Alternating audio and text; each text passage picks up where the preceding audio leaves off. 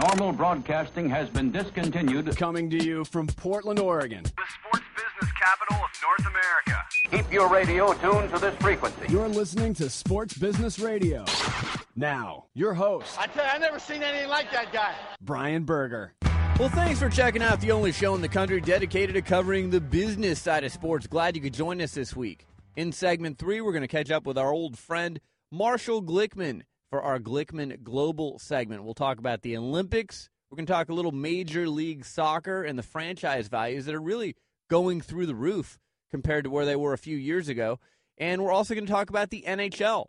Yes, we're actually going to have some positive things to say about the NHL this week. Hope you're sitting down for that one. In segment four, Sports Sense, Henry Abbott. He's the author and founder of TrueHoop.com on ESPN.com. Uh, I read his site regularly, big fan of his work. We're going to discuss the MVP debate. Kobe Bryant of the Lakers won the MVP award this week. We'll talk about that. We'll also talk about the latest on the situations in Seattle and New Orleans. Some interesting developments in both cities this week. A couple of other notes visit my sports business blog or download the SBR podcast on demand at sportsbusinessradio.com. I'm joined in studio by Nathan Roach. Nathan, uh, big news this week, and we rarely say this, but uh, horse racing really at the forefront of the sports media coverage this week.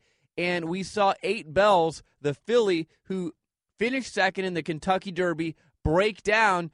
And a lot of people have been very critical of NBC's coverage and just the overall sport of horse racing, the conditions that these horses race under, several other things that we'll talk about in headlines. But uh, rough week for the image of horse racing. And it seems very ironic that we talked about Yum Brands and the Yum Fecta, which we'll get into in headlines, but uh, very controversial with uh, horse racing this week. Well, I wouldn't want to be a sponsor tied to horse racing, especially the Kentucky Derby right now. Again, big image problems for the sport of horse racing. This is yet another high profile horse in a high profile race on national TV that breaks down. Look at Barbaro in 2006, broke down. Uh, this is yet another horse. And, you know, I don't think people are that interested in horse racing to begin with. So, bad news for the sport of horse racing. We're also going to discuss Matt Walsh. Could he be the New England Patriots' worst nightmare? The former assistant coach turns over eight tapes to the NFL and Commissioner Roger Goodell this week. That could be very bad news for the Patriots. This story just won't go away. We've got headlines coming up next. You're listening to Sports Business Radio.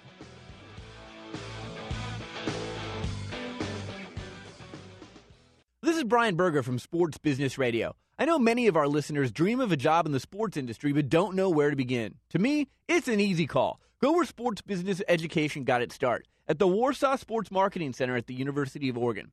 As the first business school in the country to offer undergraduate and graduate programs themed around this multi billion dollar industry, the Warsaw Center offers a unique blend and strong general business training, sports business curriculum taught by industry experts, and rich out of classroom experiences, including real world consulting projects, study tours, and internships. With a strong industry and alumni network and a staff dedicated to accelerating your career, the Warsaw Center has a proven track record of placing students in teams, league offices, corporate sponsors, marketing agencies, sports media, and sports shoe and apparel firms. But like any elite team, there's only a few spots on the roster. To learn more, visit sportsbusinessradio.com for a link to the center's website. The Warsaw Sports Marketing Center passion, integrity, and leadership in sports business education. Back to Sports Business Radio with Brian Berger. It's time for this week's Sports Business Radio headline, sponsored by the Warsaw Sports Marketing Center at the University of Oregon. Visit warsawcenter.com for more information. As we discussed before the break, headline number one tragedy at the Kentucky Derby. Uh, eight Belles, the filly that finished second in the race, euthanized on the track following the race. And Nathan, many people critical of NBC and let me be yet another person to join that crowd. I thought NBC's coverage of the Derby was terrible. I don't care about fashion shows two hours before the race. A lot of these vignettes that they run, you know, they try and focus on who's going to win the race. But the race itself and after the race, that's really when they made their mistakes. Uh, they spent more time focused on Big Brown, the winner of the race, than they did frankly, one of the biggest stories in horse racing in several years. This filly, Eight Belles, breaks down. Now, I'm not saying you need to show the horse writhing in pain and them putting the horse down on the track, but you need to be much more clued into the audience so they know what's going on. It was almost like it was an afterthought. And, you know, I know that there's a fine line between being sensitive and being uh, cruel and being reality TV, but I think we needed a little more reality TV than we got. I thought they left the viewers hanging at the end of the telecast. Well, yeah, and this is such a black eye for horse racing. I mean, interest is down in horse racing. I think ratings were down for the Derby this year, and really the only time anymore that people get interested in horse racing as a whole, aside from the Derby, is if someone's going for the Triple Crown. And this couldn't be any worse for horse racing. And like you said, NBC's coverage was, was below par. Now, the other story here is the surfaces on these tracks around the country and even the, the Kentucky Derby. Uh, they've changed a lot over the last decade. Many people complaining about the surfaces and saying maybe that's why we're seeing more horses break down. I think there needs to be some investigations and some reform into horse racing. So these breakdowns, these horses are worth lots and lots of money. And obviously, they're animals, and you want to be kind to animals. Some people would say horse racing is a cruel sport, anyways. But I think there needs to be some reform and investigations done. And, uh, you know, the interesting thing to watch here Big Brown, who won the Derby in only his fourth race, he's never lost a race. Well, what's happened is the Kentucky Derby field wasn't that great. A lot of the owners of these horses think it's cruel, the schedule, so they're not going to race them in the next race and maybe not the next race after that. So I think you've got uh, the Belmont and then the Preakness, I believe is how it goes.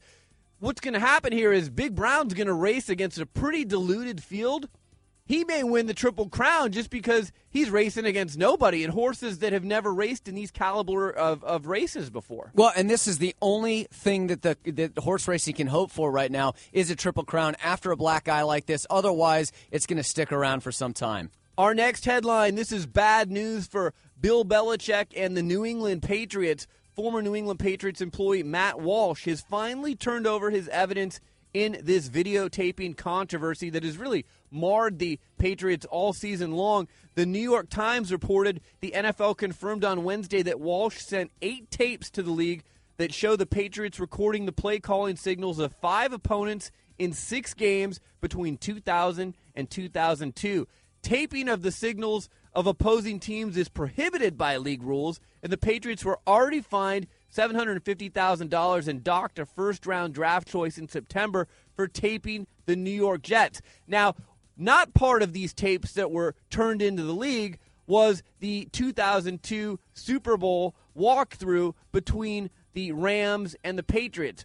Uh, that had been much discussed. That's not on there, but on there, one of the tapes turned in the 2002 AFC Championship game between the Steelers and the Patriots. This is a story that's not going away. It's bad for the NFL, and it's definitely bad for Bill Belichick and the Patriots if the league finds that there's some damaging items on this tape and that the Patriots were cheating.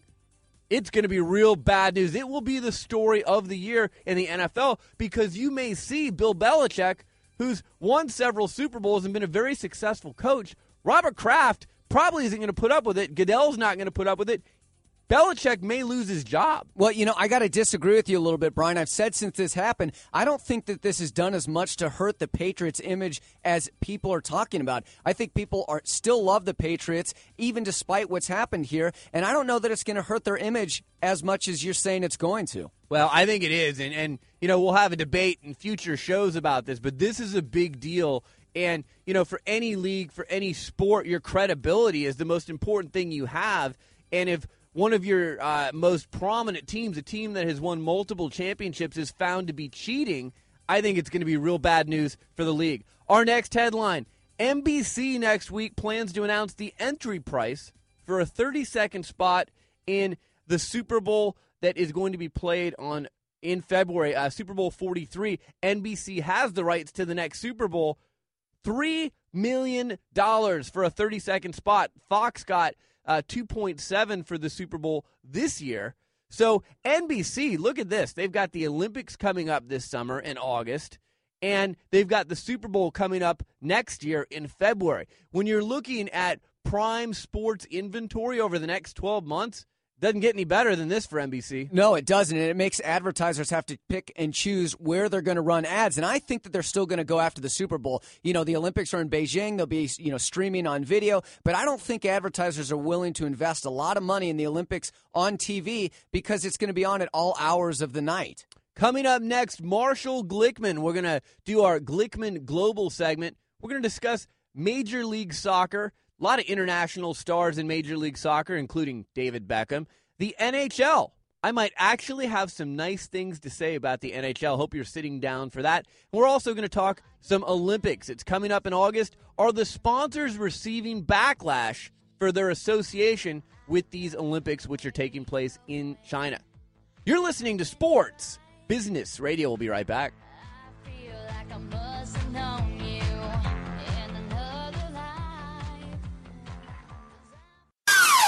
Sports Business Radio talks to the people who call the shots in the world of sports. My guest is Dallas Mavericks owner Mark Cuban. Let's go back to the year 2000. The year before you bought the Mavericks, they were 40 and 42. Fan interest was pretty lukewarm. When you bought this team, what did you see in this team? What was the potential that you saw to get them to where they are today?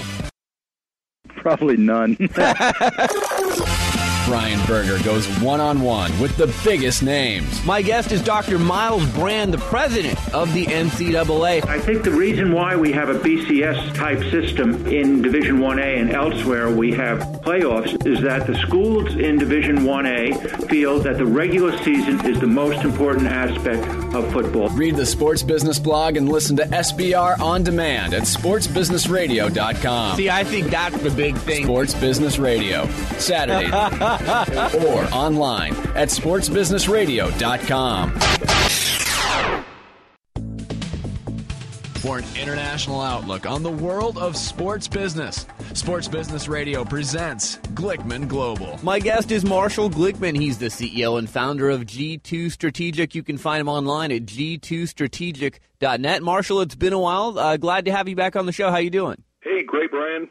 So the Olympics are coming up in Beijing in August. I've talked a lot about the Olympics on this show since coming back from Beijing last September, and some of the sponsors, the top level sponsors, are paying upwards of $100 million to be associated with the Games.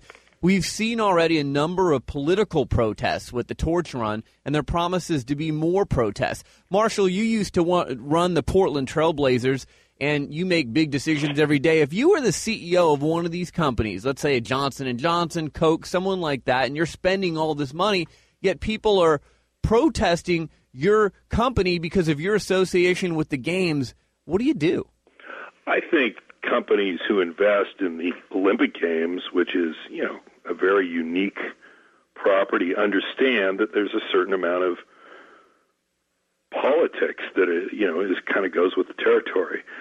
So you know, and, and and I don't think it's a bad thing that companies are associated with the idea of using sports as a bully pulpit to encourage better understanding between these, you know, Western culture and, and Eastern culture. So while there's a lot of protest and certainly for good reason, I, I don't think it's a, a big affront from a, a corporate point of view. So you think when most people watch the games, they're focused on the games themselves and not so much uh, the peripheral stuff that's going on. And if you're a sponsor, probably not too big of a reason to be worried. Yeah, I think that's right, and I think also uh, that you know it's not a bad thing that people use the games to help influence, to try to influence China to change certain policies, particularly when it comes to human rights. And I don't think it's a bad thing for companies that are kind of associated with pushing China in that direction. Yeah, it'll definitely be interesting to watch to see if there are any companies that uh, kind of push that envelope. Last week we had NBA Commissioner David Stern on the show, and last question to him was asking him just about this and using the Olympics as a platform to get your word out, politically or otherwise. And uh, he thought that everyone should be able to speak their minds, whether they're athlete sponsors or anyone else. And uh, I tend to agree with that. I'm joined by Marshall Glickman, the CEO and founder of G2 Strategic. Find him online at g2strategic.net. Marshall, let's talk about Major League Soccer for a minute. We saw David Beckham come and sign with the LA Galaxy last year. A lot of hoopla around that. The one thing I've got to say that I've noticed about the MLS of late, the franchise values. They're really starting to increase. And I think if you're one of these teams that got in on the ground floor, boy, you sure like to see those uh, franchise values increase. No doubt about it. I mean, it's a great investment for people who came in early, and I don't think it's a bad investment for the next wave. I think Major League Soccer is doing a lot of things very well. I mean, you know, and I have no interest in saying that. I am very much an outside observer to the situation. But I mean, if you look at the history of kind of, you know, startup leagues in this country over the last what, Brian, you know, 20, 30 years. Right. Right. I mean, most of these leagues are you know, are fantasy, right? They're not going to be successful, and I think in almost every case, they've gone out of business.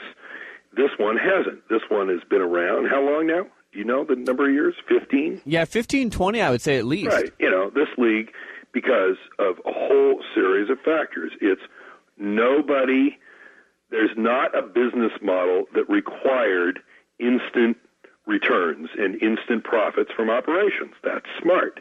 They the investors that they brought into it were deep pockets and l- with long term investment objectives. Number one. Number two, they've had an ongoing relationship with ESPN.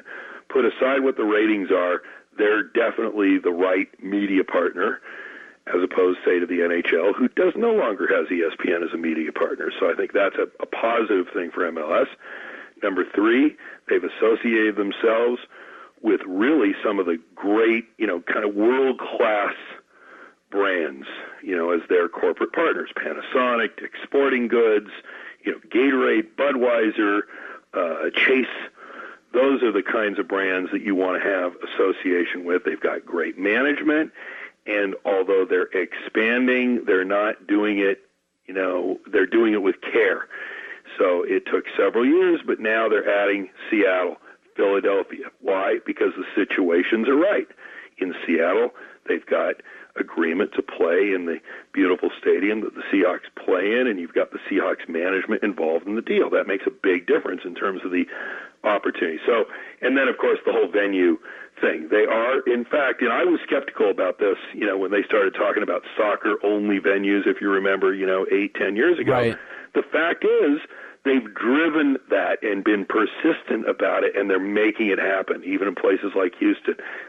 and the reason that's so critically important isn't, you know, it's partly kind of an architectural thing, right? You like to have an intimate stadium that's designed right for soccer, but the more important reason is they control their venue. And when you control your venue, then you get all the revenue flow from it. So I think they're well managed. I think they're in the right road. I think hiring, you know, bringing, you know, I, I say hiring, you know, I think bringing in David Beckham was brilliant because it got attention. He's at the tail end of his career. It's not going to change the quality of soccer so much, but it brought attention to the brand, added credibility, and it created interest. It was great. Well, I mean, an example of this, I was in Washington right after the Wizards uh, acquired Michael Jordan and he decided to play. And looking at their sponsorships, I mean, they were very mediocre before Jordan was in the mix. And after Michael Jordan, even though he was at the tail end of his career, stepped onto the basketball court, all of a sudden the games are sold out and the sponsorships are sold out. And I really liken you know Beckham and where Beckham and where he's at in his career to uh, his impact on the MLS. I think it's very similar. I agree. So MLS, I mean, from what I'm reading, if you want to buy an MLS team today, you're going to pay about forty million dollars for a team, which you know really. Uh, I guess when you're comparing it to an NBA team, a Major League Baseball team, an NFL team, that's chump change. I mean, if you want to buy an NFL team today, you better have a billion dollars just to have a conversation. Right, but remember, uh, Brian, in the 80s, uh, the Portland Trailblazers sold, for, um, you know, about 80 million. So, I mean, oh, it's all relative, and the reality is there are more people that have the capacity, interest, and ego, I think, necessary to be an owner of a professional sports team than there are teams. Right.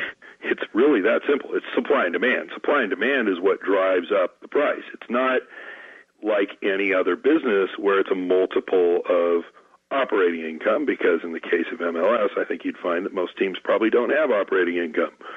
they have revenues and expenses, and I'm I'd be willing to guess that expenses usually exceed revenues. Right. But but I think what they do have, so you can't do it. You know, you can't value these kinds of businesses the same way because they're driven by both economic and non-economic factors.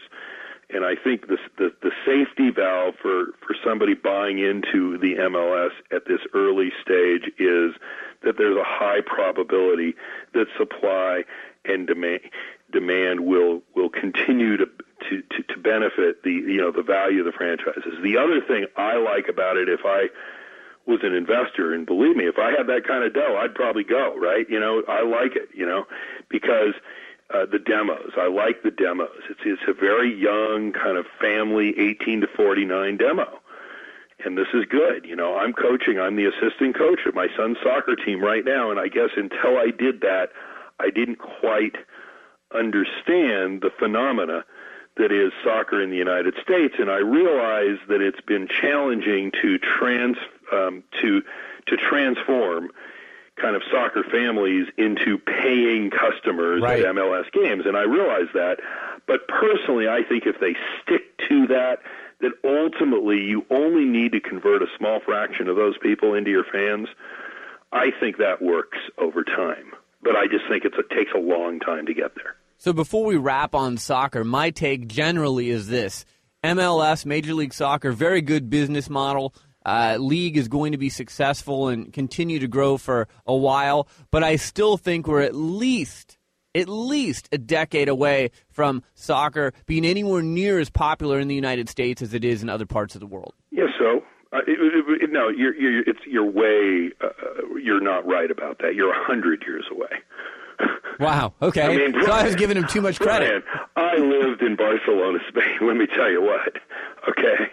I mean, this is craziness, right? This is, and then I lived in Boston, so I know what the phenomena is, say, of the Red Sox, and living and being a part, and I consider myself a proud member of the Red Sox nation. And so I understand the passion and intensity that people follow the Red Sox, the Yankees in New York, uh, but it's nothing compared to people who love FC Barcelona and Real Madrid and you know uh, some of the you know major clubs over in Europe. Uh, we'll never approach that. Last question for you, Marshall. Uh, I want to talk just briefly about the NHL. Uh, they've had a decent bounce back year. They've got a number of international stars in the league. Uh, TV ratings on NBC have been better. NBC just re upped with the NHL. We've seen the outdoor game that drew uh, very, very successfully on New Year's Day, and there's talk of more outdoor games to come in other years, maybe even at Fenway Park or Yankee Stadium. Uh, give me your overall thoughts on where the NHL is right now. Well, you're hitting me on a day where all the subjects you're bringing up make you know I'm bullish and I'm and I'm and I'm very positively disposed towards the NHL, Major League Soccer. You know, uh, maybe on the next show we'll find some that I don't like as well, but I'm a big NHL guy. I love the game. I love the business model. Bettman did, I think, significantly improve the uh, relationship, the the business relationship between the players and management. Uh, so it's a it's a sane and rational business model. Uh, I love the loyalty uh, that NHL fans show to their clubs, win or lose. They sell uh, more tickets and and greater gate receipts, I think, than most NBA teams. And you know they have two intermissions, so you get to sell more food and beverage. Uh, I love some of the stars that you're talking about, and then you know this guy, you know, uh, what's what's his his name in Pittsburgh? I mean, Crosby. Oh, Sidney Crosby. Oh my God! I mean, I've never seen a guy this good. Yeah, he's this good. guy serious. This guy is a real entertaining. It's not just that he's great hockey player.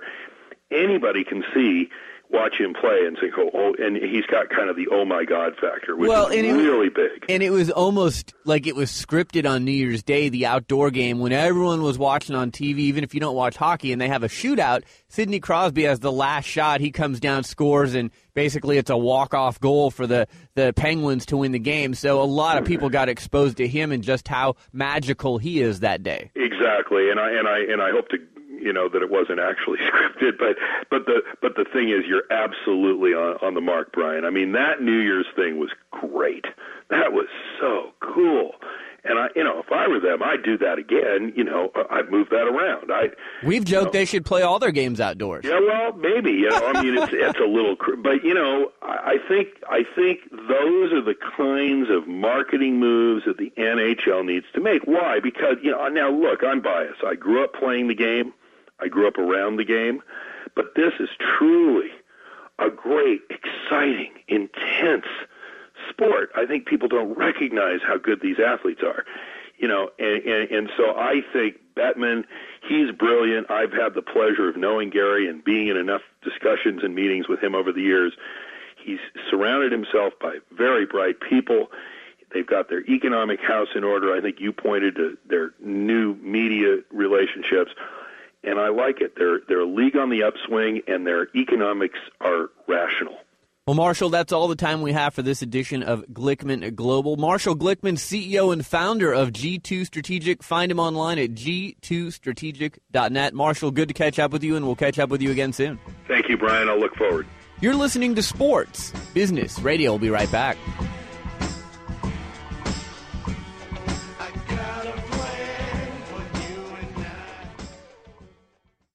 Hi, this is Brian Berger, host of Sports Business Radio. When I'm looking for a place to have dinner with family, friends, or business associates, there's only one restaurant on my list Morton's the Steakhouse, the best steak anywhere. In its 28th year in business, Morton serves only the finest quality foods, featuring USDA prime aged beef, fresh seafood, hand picked produce, and decadent desserts prepared to perfection. Not to mention the award winning wine list. When my destination is Morton's, the best is always on the menu. And they treat me like a VIP during every visit, whether in the dining room or the private boardrooms. With almost 75 restaurants conveniently located around the world, Morton's is the gold standard when it comes to steakhouses. To find the Morton's nearest you or to make a reservation, go online to Mortons.com. Morton's, the best steak anywhere, and the official steakhouse of Sports Business Radio. One on one with those making the big time decisions that impact your sport. This is Sports Sense on Sports Business Radio. Sports Business Radio. My guest is Henry Abbott. He's the author and founder of TrueHoop.com on ESPN.com, a site that I check every single day. One of my favorite sites on all of the internet. Henry, uh, thanks for joining us. No, thanks for having me. My pleasure. So let's talk about Kobe Bryant for a minute. The MVP race has been such a heated race this year. Uh, you know, LeBron's been in the mix. Obviously, Chris Paul. A lot of people think he may he should have gotten the award. Kobe Bryant ultimately got his first MVP award. I know you had a vote. Who did you vote for? I did not have a vote. In fact. Really? Yeah, I know. How did they not give you a vote? Because uh, I'm on the outside looking in, man. Ah, that's ridiculous. no, I, I, I, I got no qualm with it. I actually kind of like not voting because I don't have to take it so seriously. But I, we, I did make a pick on ESPN.com, and, and I picked LeBron after first saying that I thought it was really a four-way tie. And honestly, one thing that made me kind of sad about the whole debate was that for a lot of people, it was a reason to denigrate Chris Paul or denigrate Kobe Bryant or denigrate Kevin Garnett. And look, we are blessed to have four essentially flawless players this year.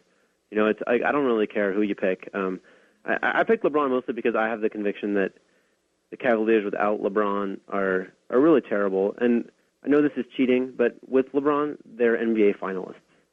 Right. And uh, you know, I, I know the playoffs aren't supposed to be part of it, but I, I, look, if what if he made it to the playoffs five times in a row, each time with a different crappy roster? You know, like isn't that clearly that make him the best player in the NBA? Right. There's some people that think uh, Kobe Bryant got the award for his body of work as much as anything else. Uh, hey, Chris Paul's young, he'll win one. LeBron's young, he'll win one. Uh, would you agree or disagree with that?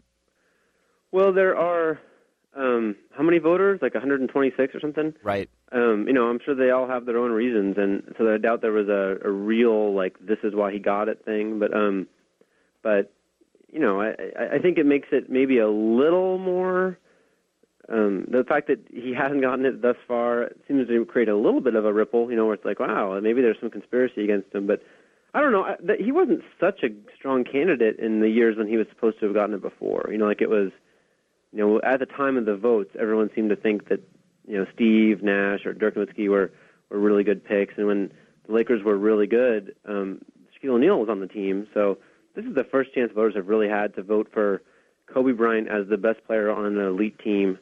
Um, and the first time he got that opportunity, he he won it. You know, so I don't think there was a conspiracy before, and I don't think that there's necessarily a, a, a backlash against that conspiracy now. I think it's just kind of, you know, it, it's it's the year that he looks like the best candidate. Sure. Henry, earlier this week, uh, game two, Pistons Magic. The shot clock didn't start. 4.8 seconds left. Chauncey Billups comes down, hits a three. Turns out to be a pretty big shot in the course of that game. Um, I know you wrote extensively about that this week on TrueHoop.com.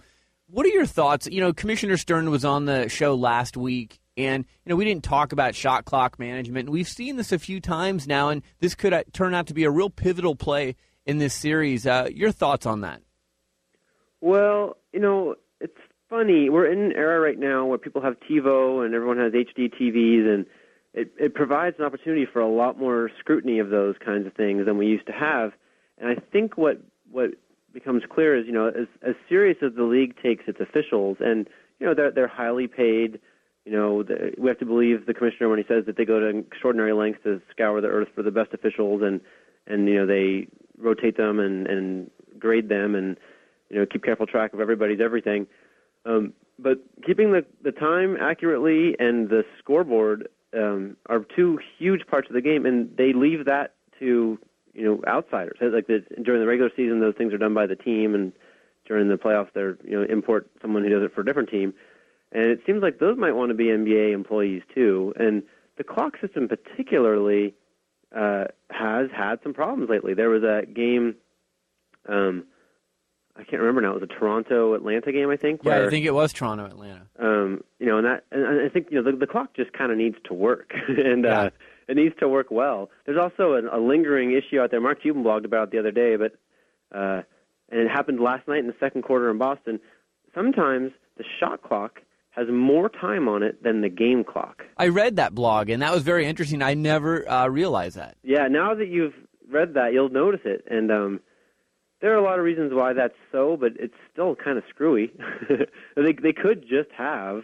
Um, the thing is that the, the reason that happens is because the game clock doesn't have tenths of a second.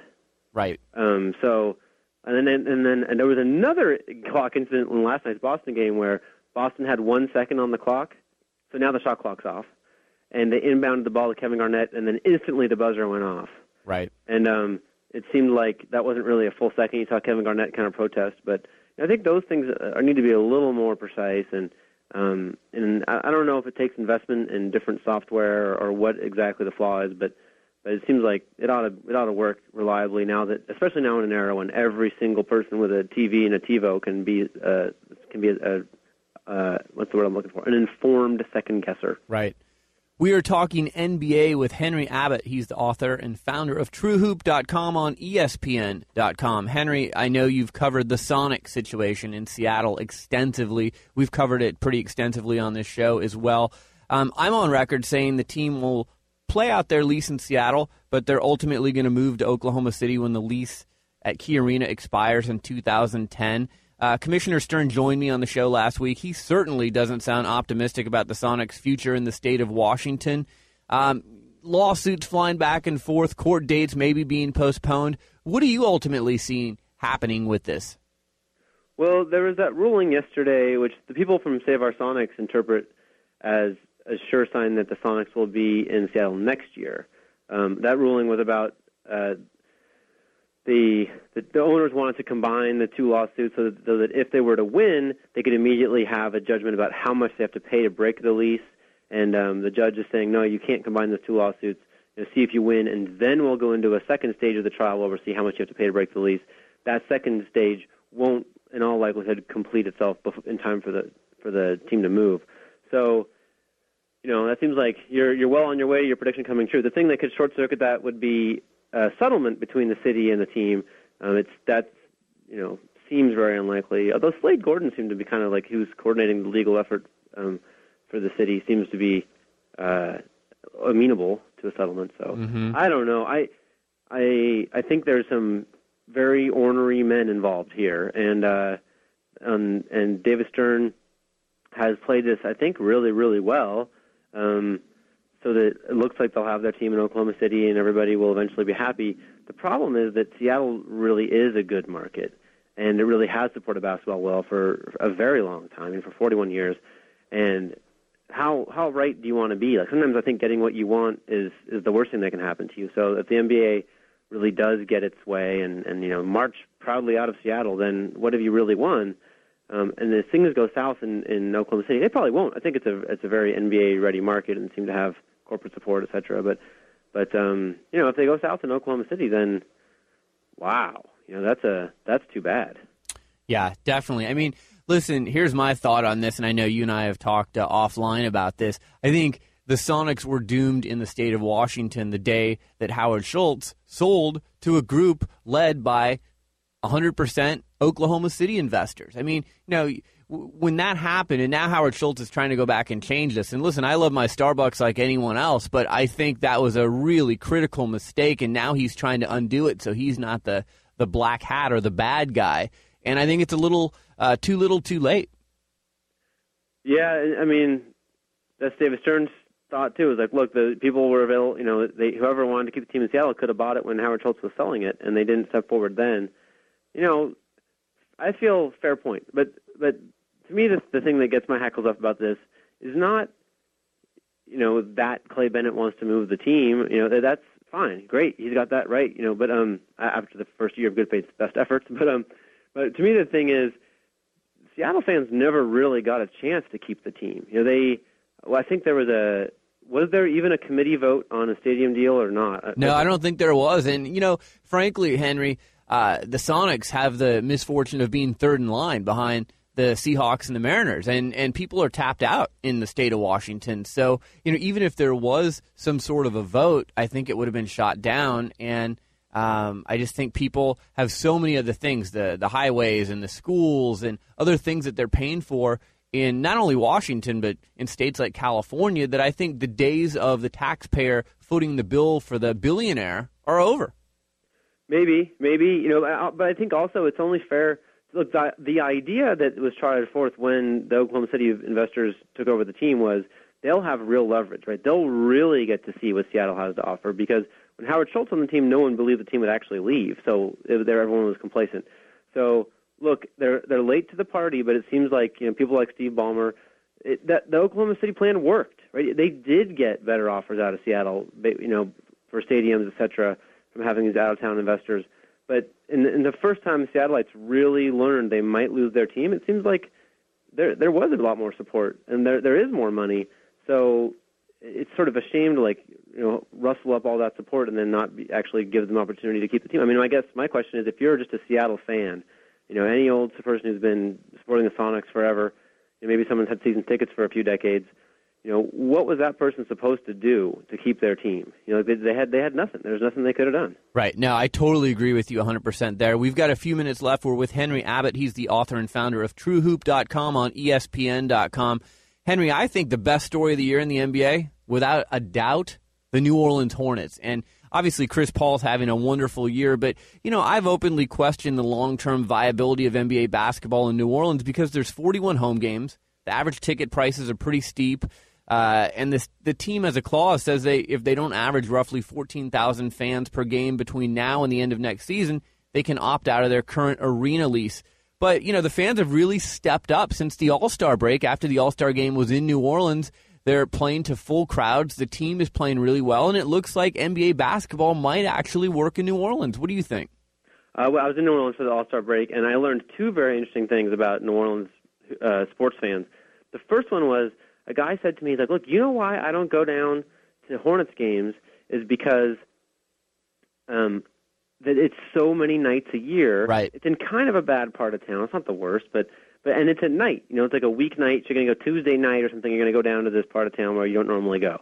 Um, whereas for a football game, it's Sunday afternoon, and everyone and their brother is there, and there's and it's you know it's a it's eight weekends a year, and it's easy to commit. And um, but here's the most important part about New Orleans sports fans is they'll go for a party, mm-hmm. right? So if you have a big enough spectacle, you know, I don't think that it's so important that the team is winning or not, but you got to have a party. And uh, you know, Chris Paul and his teammates have made it a party now. So now it's a place where if you're, you know, someone in, with excellent, there are a lot of good places to go out in New Orleans. See, you're there's stiff competition for that place where you could go whoop it up. But uh, now it's on the social calendar. And now these are people who, who they're they're not going to go see live music that night. They're going to go see Chris Paul.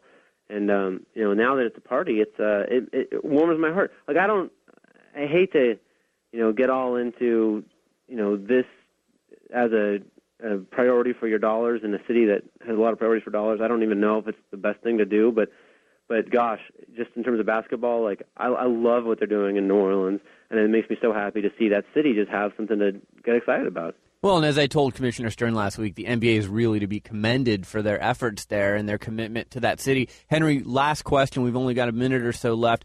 The coaching carousel is in full swing. Avery Johnson out in Dallas. Looks like Rick Carlisle is in. I'm a Suns fan, as you know. Looks like Mike D'Antoni may be on his way out to either the Knicks or the Bulls. Who's a good fit in Phoenix if D'Antoni leaves?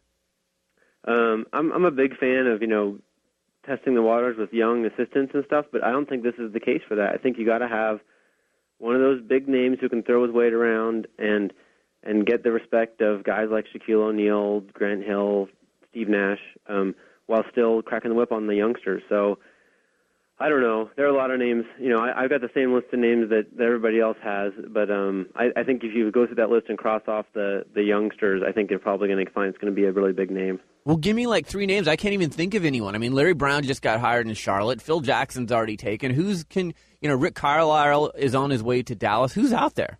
Well, there may be some other names coming free here as the as teams get kicked out of the playoffs.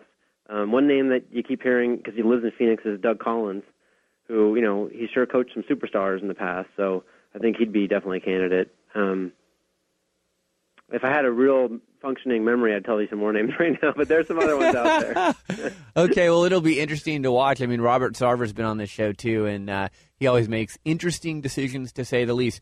Henry Abbott, thanks for joining us. Guests appearing during our Sports Sense segment will be treated to the gold standard of all steakhouses. Morton's the steakhouse, the best steak anywhere.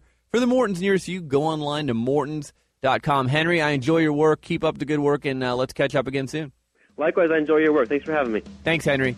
You're listening to Sports Business Radio. We'll be right back.